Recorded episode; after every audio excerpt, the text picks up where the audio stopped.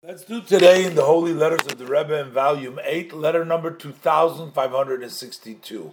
Baruch Hashem, dated the first day of Nisan, Tafshin Yudala, Brooklyn, Avachos with the Taler of Shlomo Chaim Sheyichya Kesselman. Shalom Avracha. Now, in the Lubavitch Yeshivas, in general, they have two head uh, leading rabbis that are directly in charge of the student.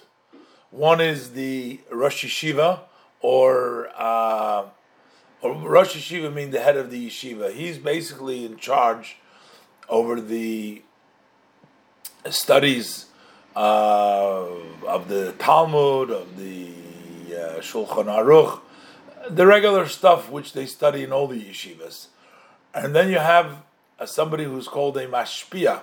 Mashpia is like a spiritual guide. He is the one that is in charge over the Hasidic teachings in the yeshiva, as well as the spiritual standing of the students of the yeshiva. That's the role of the mashpia. And Kfar Chabad, uh, at that time, was a mashpia, a very famous mashpia named Reb Shlomo Chaim Kesselman. The Rebbe is writing him this letter. And the Rebbe writes, Shalom Avrocha, I want to confirm receiving your letter dated the 24th of Adar Sheni and also the one that preceded that. And the Rebbe said, I I enjoyed that you wrote about the Farbrengen you had on the 20th day of Shvat, and uh, on, on, the 10th of Shvat, sorry, on Yud Shvat, that's the yahrzeit. And the Rebbe says it appeared from your letter that some people from other yeshivas participated as well. Uh, he was a very, like I said, a very renowned chassid, and a lot of other you know, yeshiva students in that time. They came from all over, from all other countries and from all over the world. They came to Eretz Yisrael, so a lot of them would come to the Kfar Chabad, to the village of Chabad, and they participated in his Farbrengen. So the Rebbe is very, very pleased with this because the Rebbe says anybody who really reflects will understand that during the activities of the Baal Hailula, Yud is the day of passing of the previous Rebbe. If you look at his activities during his lifetime, while he was here with us in this physical world, he yearned to publicize, to spread the well springs to the outside. Well springs is the teaching of Hasidus, calls them the well springs. The well springs of Hasidus to the outside. What does it mean to the outside? To those who are not part officially of the uh, study of the Chabad, of the Hasidus. And later on, to bring those in the outside, bring them into the inside. So first spread out to them. So the Rebbe is pleased that they were there. The Rebbe says it's a very opportune time now, especially in Eretz Yisrael. The Rebbe says for many reasons. The main one of the main reasons the Rebbe says is, as explained in one of the the uh, here, we see vividly how all the streams. Uh, there's a verse says the kolan cholim el hayam. All the streams lead to the ocean. Eventually, they all the streams, even though they go in different directions, but yet they all lead to one place, to the source. So basically, what the Rebbe is saying, you see all the different streams, which means you have different Rebbes, different Hasidim. These are all the students and the students of the students of the Baal Shem Tov and the Magid of Mezrich. Those are different rivers branched off, but you see that they're all going to the river, which is basically the general. The river here is the general knowledge to know Hashem. People are yearning to get an experience and a an insight to knowing Hashem. And the Rebbe said to really get that, you need to learn Chassidus Chabad because that gives the teaching of the Baal Shem Tov, the Magid, it gives it a understanding and a tangibility. So this is because everybody's trying to learn about Hashem. That's why it's an opportune time to provide it for those who are seeking it and to try to uh, give it to them and then first bring to the outside and bring him in. The Rebbe says, here is a very important general question, and every uh, yeshiva, every teacher, every school struggles with this issue. So the Rebbe says there are some special students that we worry about that their presence in the yeshiva may be they may be a bad influence for other students. What do you do with students that may impact other students negatively?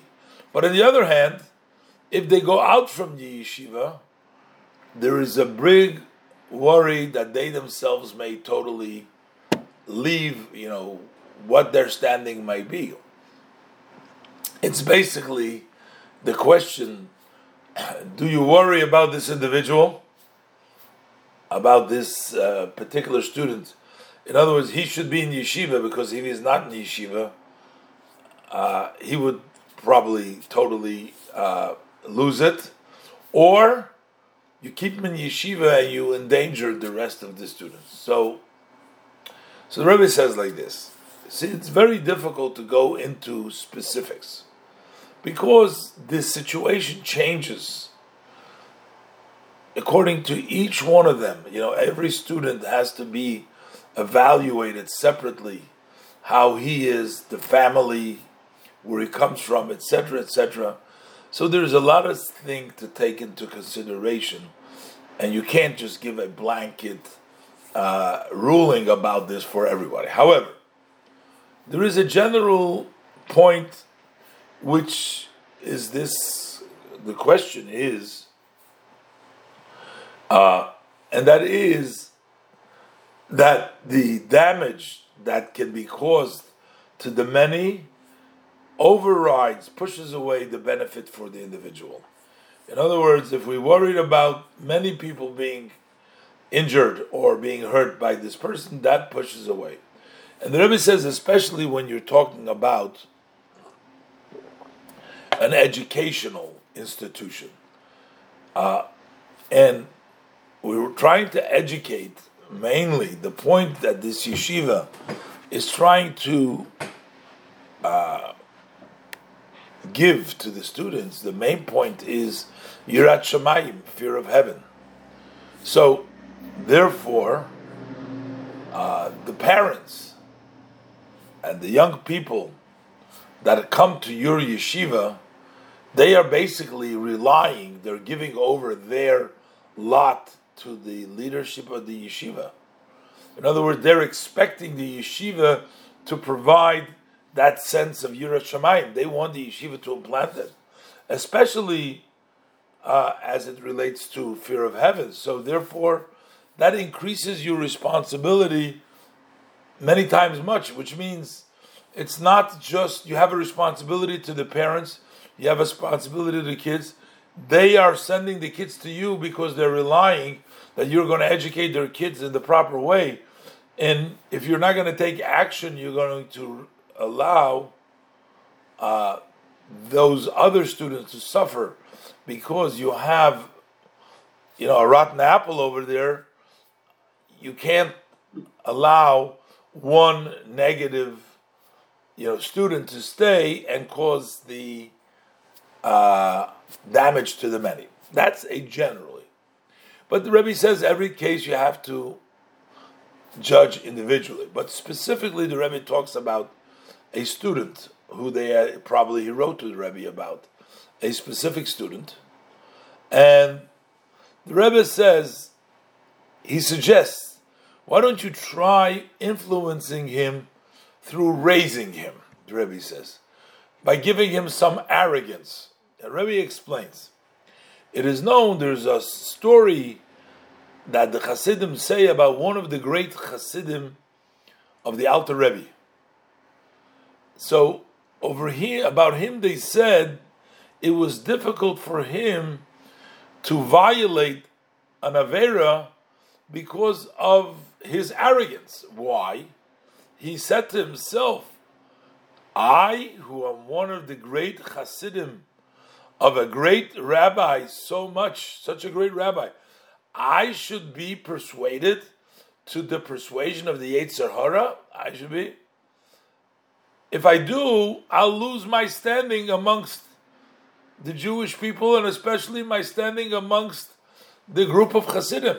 They're going to say about what are they going to say about me?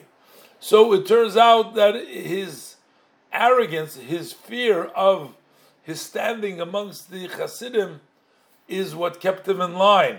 So basically, the Rebbe is suggesting to him take the student, give him, build him up, and make him feel like you know if I don't follow through, if I don't improve myself, you know, where am I gonna? What are they gonna look at me? And you know, let his ego push him to do the right thing. That's what the Rebbe suggests as far as that particular student that they wrote about.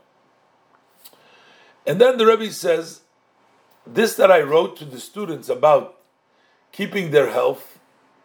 So the Rebbe says it's fitting that you should speak about this with explanation in one of the Farbrengens.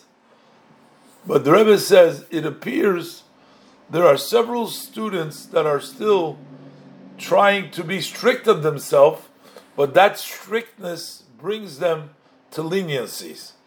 In other words, you think you're strict, you think you're very religious, but this extra religion that they think that they're doing actually brings about later on a leniency.